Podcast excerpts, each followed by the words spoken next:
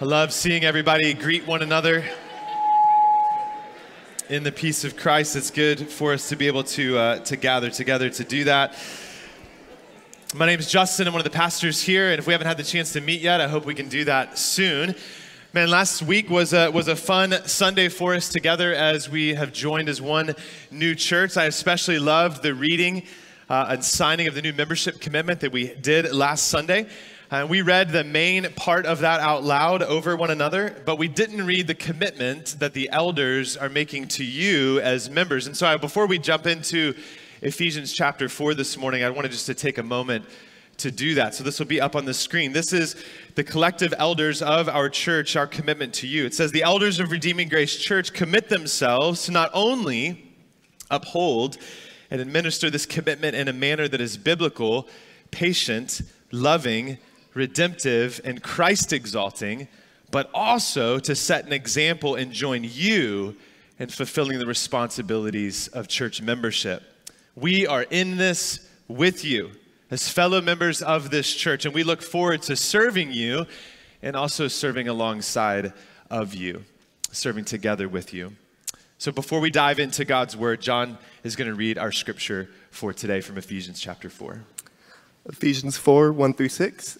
I, therefore, a prisoner for the Lord, urge you to walk in a manner worthy of the calling to which you have been called, with all humility and gentleness, with patience, bearing with one another in love, eager to maintain the unity of the Spirit in the bond of peace. There is one body and one Spirit, just as you were called to the one hope that belongs to your call one Lord, one faith, one baptism, one God and Father of all, who is over all and through all and in all. This is the word of the Lord. Thanks be to God. Let's pray. Holy God, we pray that you would be exalted today, that you'd be glorified today. We thank you for the opportunity we've already had to lift our praises to you in song and now having your word read and diving into now your word preached. We pray that, that would continue to be the case, that the name of Christ would be exalted today. We thank you for the gift it is of gathering together as your people, as the church, and we thank you for the good news of grace. And so we pray now, Holy Spirit, that you would work in this time, that you'd work in our hearts and in our lives, both individually and corporately, as this community together, for our good, for your glory, and for the good of others. We pray this in Christ's name. Amen. Amy and I have been married for almost 18 years. It'll be 18 years in June. And uh, after we, we dated all through college, we got married right after Amy graduated from college. And we had a, we had a great wedding ceremony, an awesome party, and a wonderful honeymoon. We got back from our honeymoon uh, on the Sunday of that week, and I was going back to work on that Monday. And I remember that night when we're in our little apartment out in Leesburg at the time, we were getting ready to go to bed for that first night in our new place, and we both cried. Not because we were sad about getting married. It wasn't like we were like, what in the world did I just do? There wasn't regret about joining together and being married to one another. It was just the reality of what had taken place that kind of hit us. Like, we're in this together now, just me and you, walking in this journey as this new family with one another. I remember that night very well, and it was a, a, an important time in our marriage, a moving time, as we thought about moving forward as a new family. It was just a lot for us. It felt like a lot for a then 22 and almost 22 year old. Well, last week, like we said, was a big week for our church. We officially joined two churches together to be one new Redeeming Grace church. It was an awesome day, and it makes me excited. It makes me hopeful for what God is already doing in our midst and what He's going to continue to do in our midst. Last week was awesome, but now we have to and we get to move forward together into this new reality. That's why we've decided to take the first nine Sundays we have with one another as we begin this new chapter in our story, in our journey with one another, to dive into God's Word and to really open up God's word and see who He's calling us to be. We're not called to be successful from the world's standards. Who God is calling us to be is faithful, to be a faithful church by His standards. Last week, Mark began our sermon series and really laid the groundwork by diving into Ephesians chapter 1 and showing us the faithfulness of our God towards us. that he rescued and redeemed rebels like you and me. And today, we're going to continue, as you just heard read from Ephesians 4, continue in Ephesians and look at our call to faithful unity. Unity. That's a big word.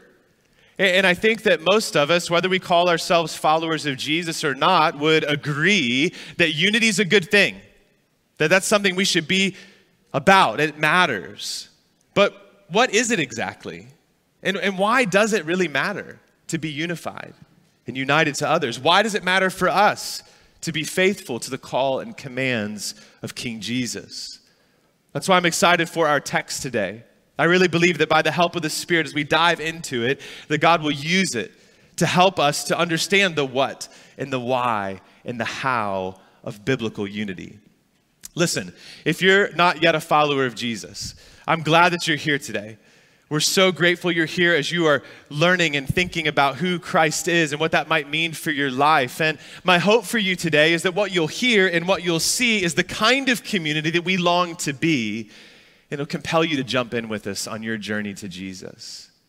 If you're already a follower of Christ, but maybe this church is new to you and you're checking it out and you're wondering, is this the place that God would have me be? Is this the community that God would have me to be a part of? I hope what you hear and see today is who we're striving to be and that you'll go all in with us. And if you're already a member of this church, man, I love you guys. I'm thankful for you.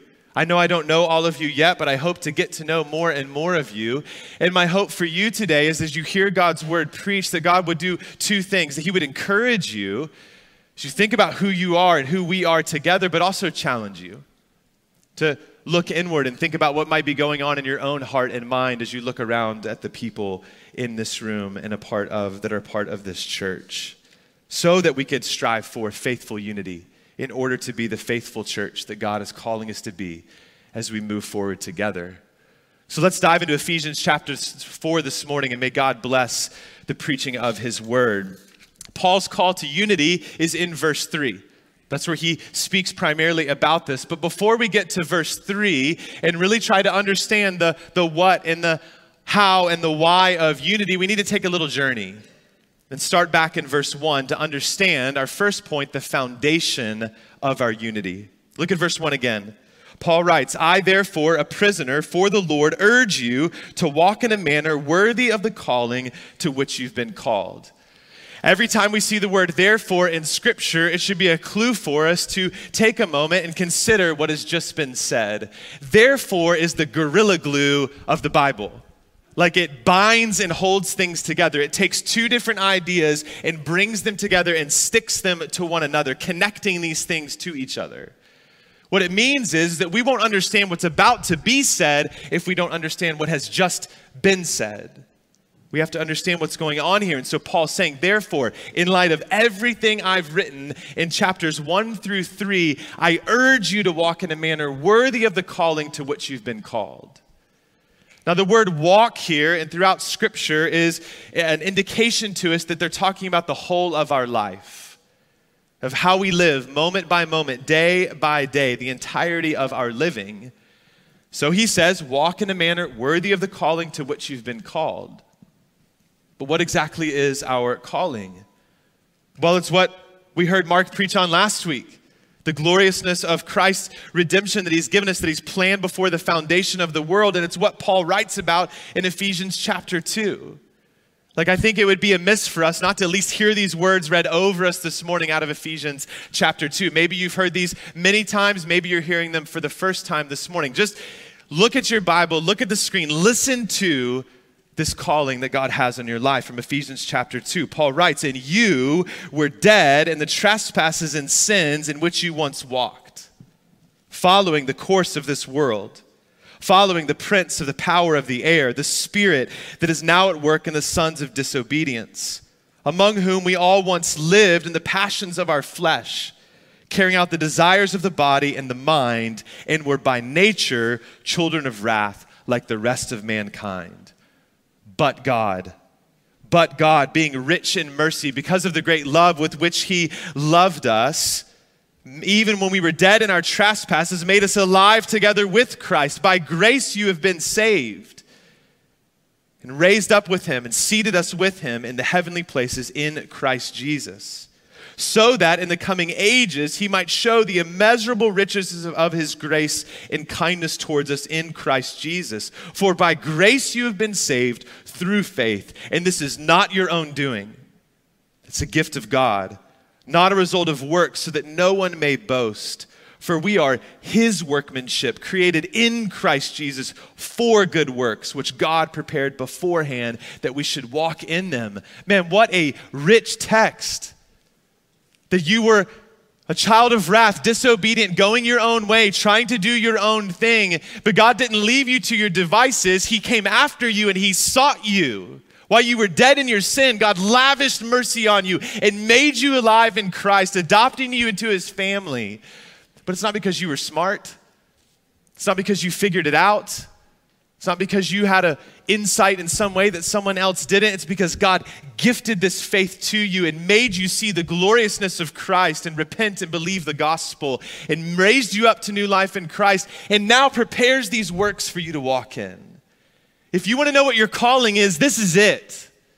This is your calling. If you are in Christ, if you've repented of your sin and placed your faith in Jesus, this is who you are now. See, we need to understand that biblical calling isn't about vocation, it's about identity. It's about identity. This isn't first about what you do, but who you are. A redeemed child of God, saved by grace to do good works for his glory. Everything flows from that. So we have to understand that a changed life leads to changed living, not the other way around. A changed life leads to changed living. This is what Paul's saying here. It's out of this new identity that he, a prisoner of the Lord, is urging them, is urging us to live in a certain way, to live in a manner that's consistent with who we are now. This sets the foundation it sets the foundation for what he's about to say in verses 2 through 3, what he's about to say about fostering our unity. Look at verses 1 and 2 together.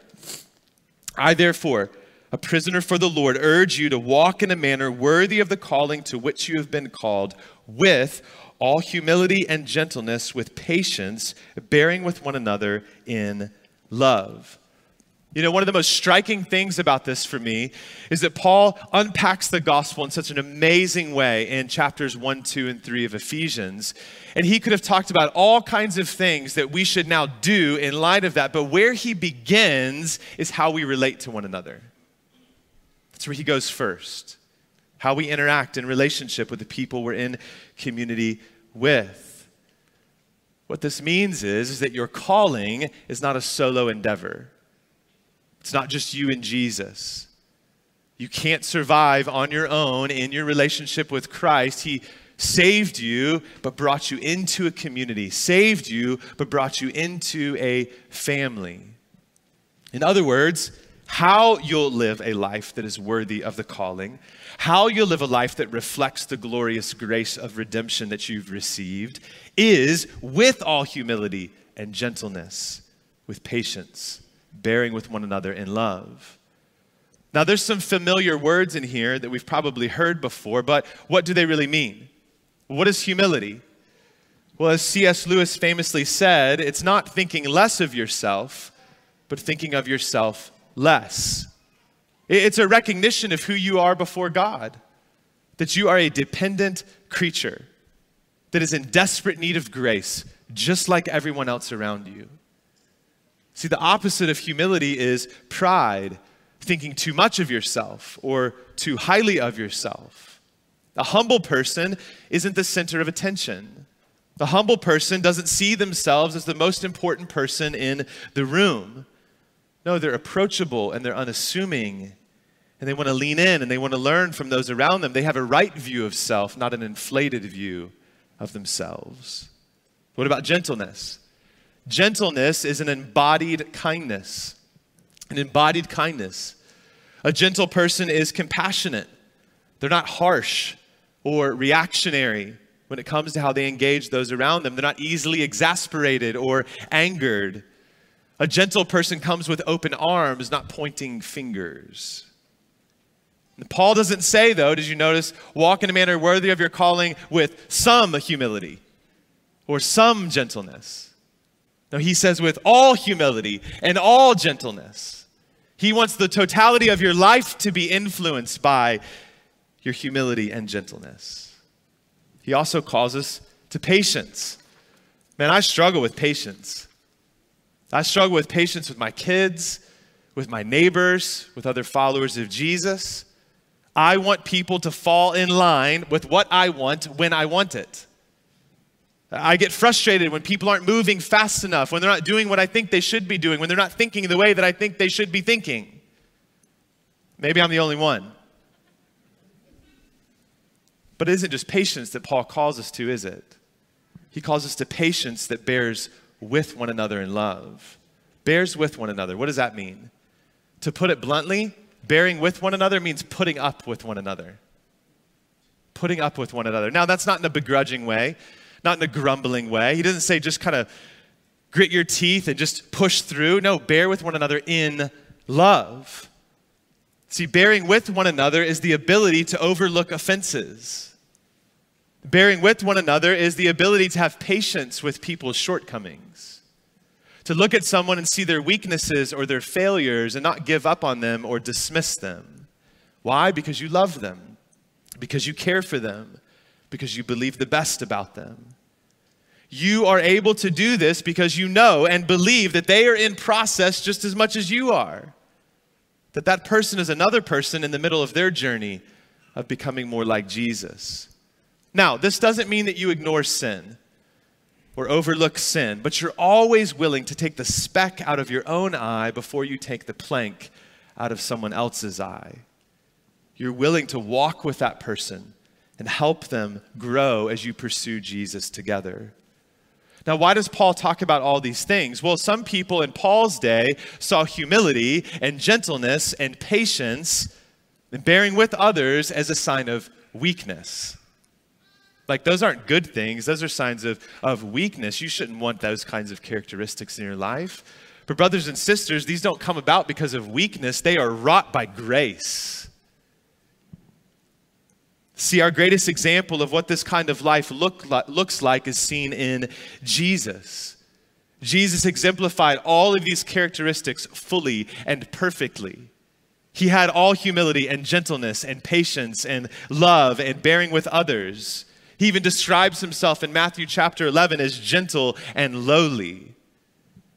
These are the characteristics of Jesus' life. So let me ask you are they the characteristics of your life? Would you describe yourself this way? Would others describe you this way?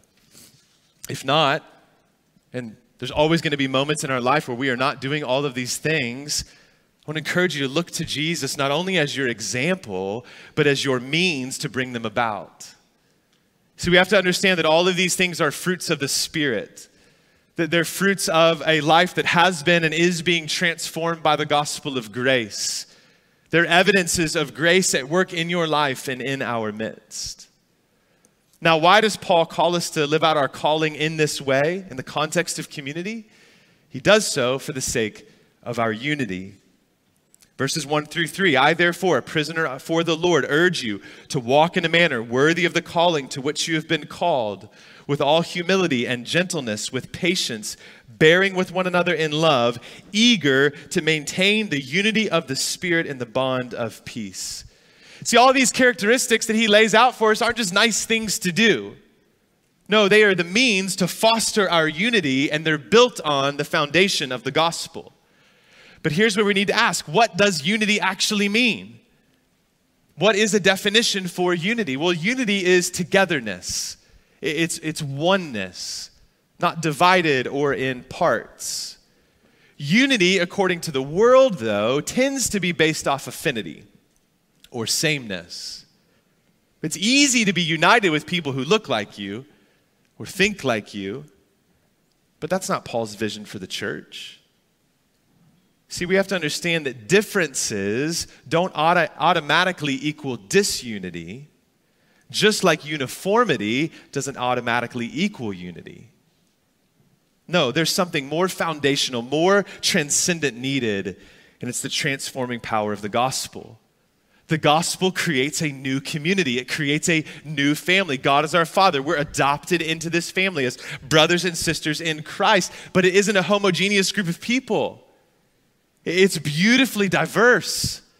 Men and women, people from different cultures and backgrounds and experiences, all brought together in this beautiful mosaic picture of all those parts and pieces that once were separate, that once were not a people, are brought together to be God's people. And we don't set aside those things, our diversity in the midst of that. It comes together to create this beautiful picture of who God's people can be.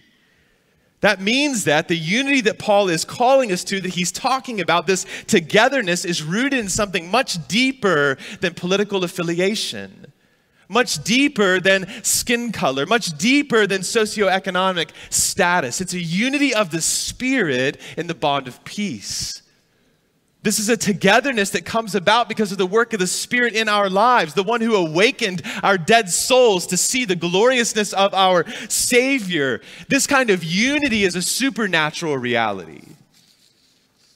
Every person is born into this world in rebellion against God, as we saw in Ephesians 2, seeking to go our own way, trying to be self sovereigns and self sufficient. We are the center of our lives before we come to understand who Christ is which means that you can't be genuinely humble or gentle or patient or bear with one another. You can't be united with others by your own willpower.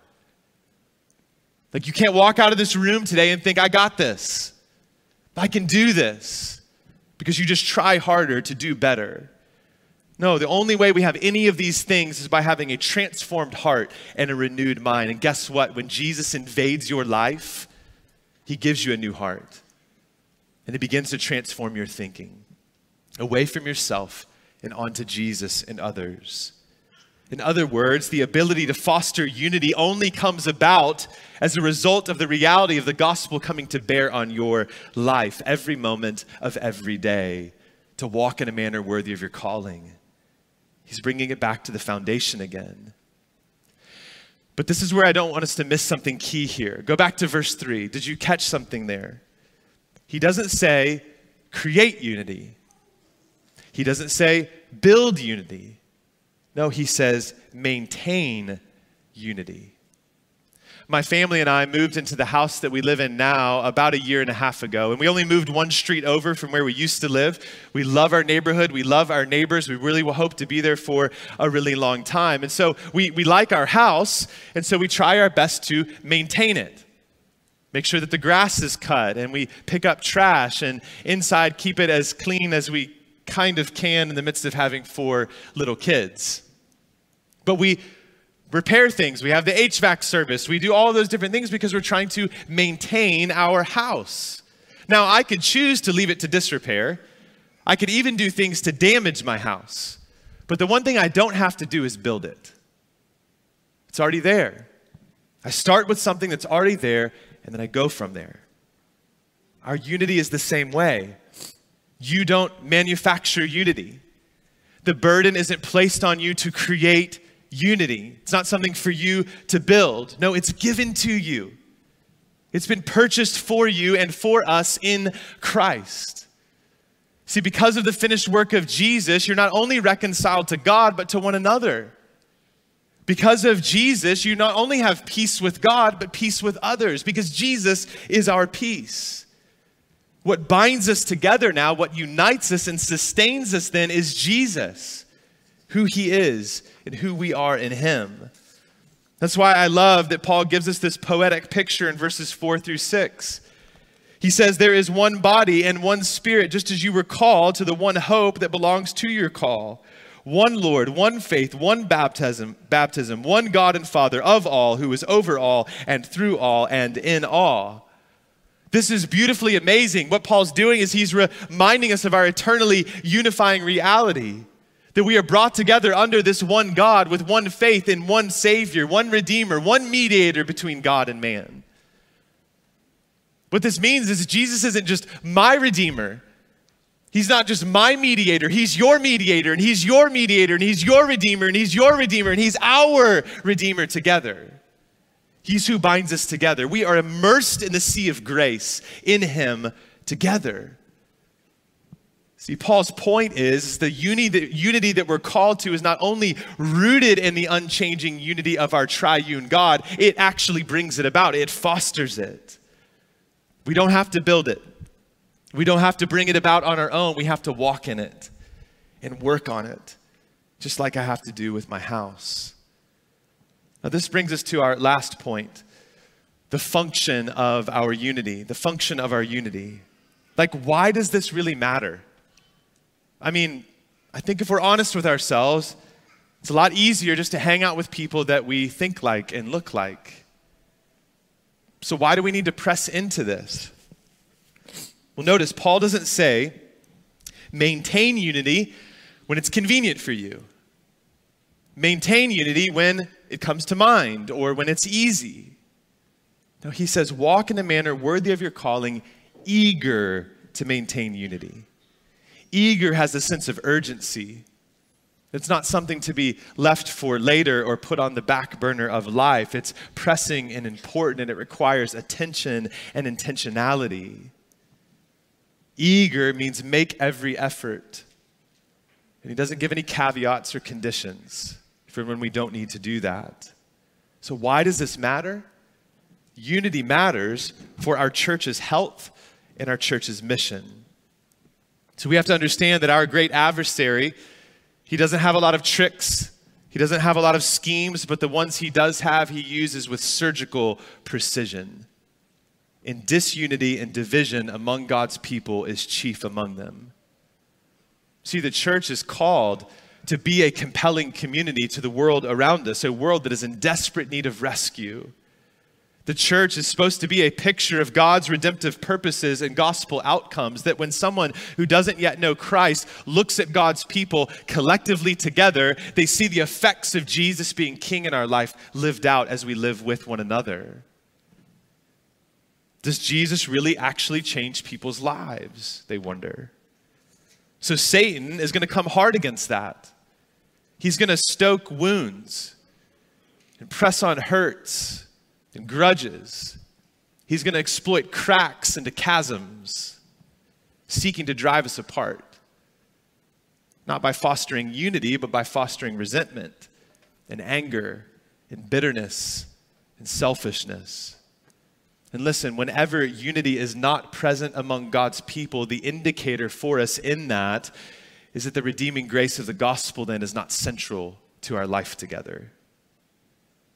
Which means that instead of working to grow and make disciples, what happens when we start to go down that road is we become disoriented and we become distracted and we focus on things that aren't that important. And that's not what I want for you. That's not what I want for us, for our church. So, how do we strive to eagerly maintain unity that has been purchased for us and given to us in Christ? We come back to this text. We root ourselves in our gospel calling. We remember what our reality was and is that we were dead in our sin but have been made alive in Christ. We remind ourselves of the reality, the unifying reality of verses 4 through 6, and we put on the Christ like characteristics of verse 2. All of this is the antidote for division and disunity. It's the, it's the anti venom to the bite of selfishness and sin. And the amazing thing is, when you and I commit to doing this, to maintaining unity, it's not only good for our church, it's good for those around us as we exemplify the reality of the gospel to the world. Listen, my hope, one of my hopes for our church is that we would be a community that's only explainable because of the gospel. It's only explainable because of the gospel. So when those outside the church look at us, do they see that?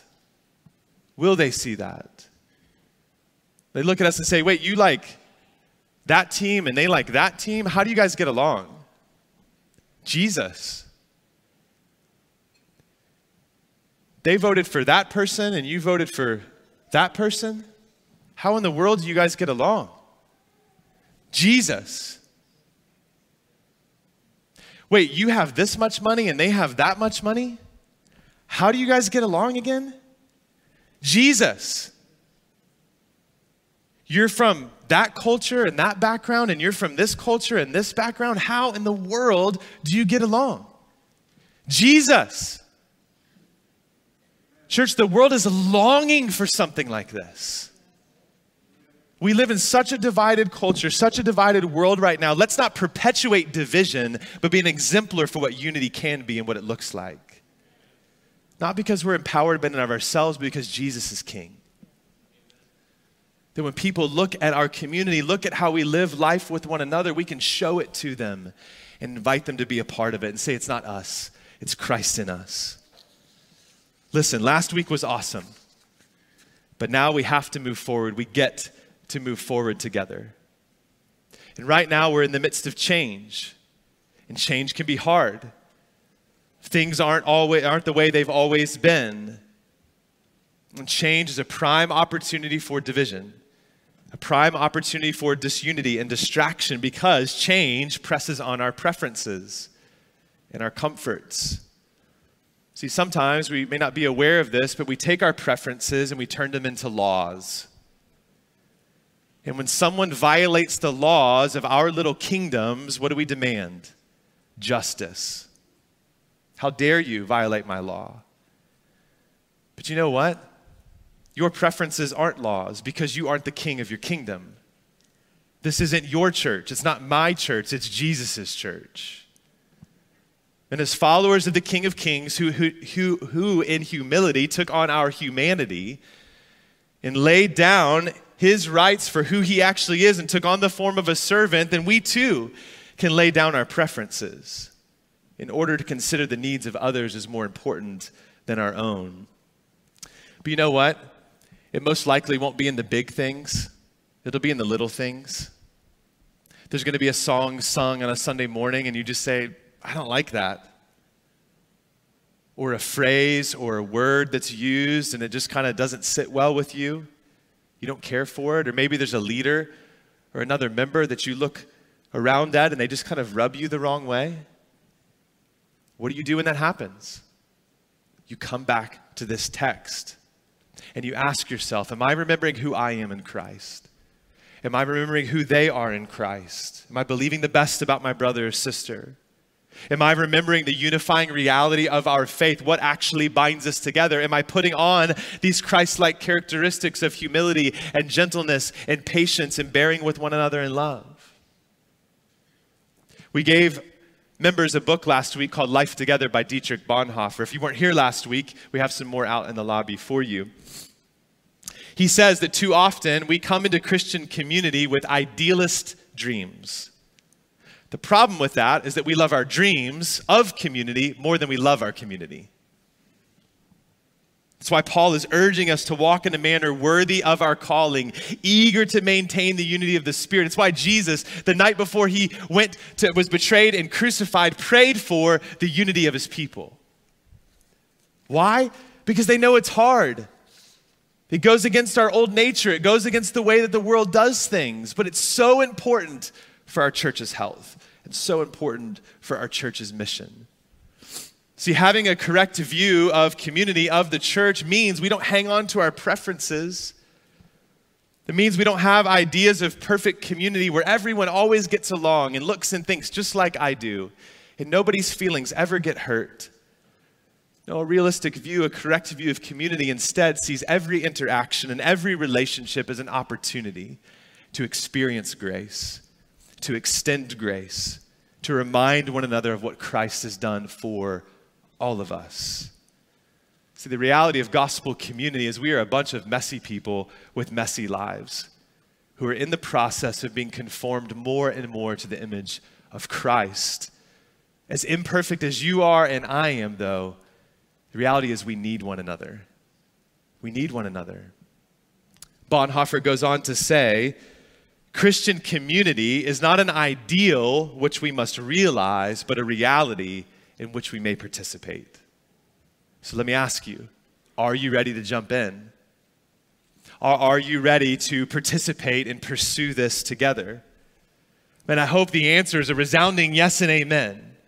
Yes, this is who we desire to be. Brothers and sisters, this is my longing for us together as a church. It's why we have things like the membership commitment and ask you to sign it. You're putting your name down there, committing to one another, saying, I am with you and I am for you and I'm not going anywhere. Listen, we are all people in process on the road to becoming more like Jesus. We are in different places, but let's not forget we're going in the same direction. And if we want to go far, we go together. Brothers and sisters, if we are going to be a faithful church, we must be a united church. And if we're going to be a united church, we must remember our gospel foundation and strive to live with all humility and gentleness, patience, and bearing with one another in love. To that I say, Amen. God make it so.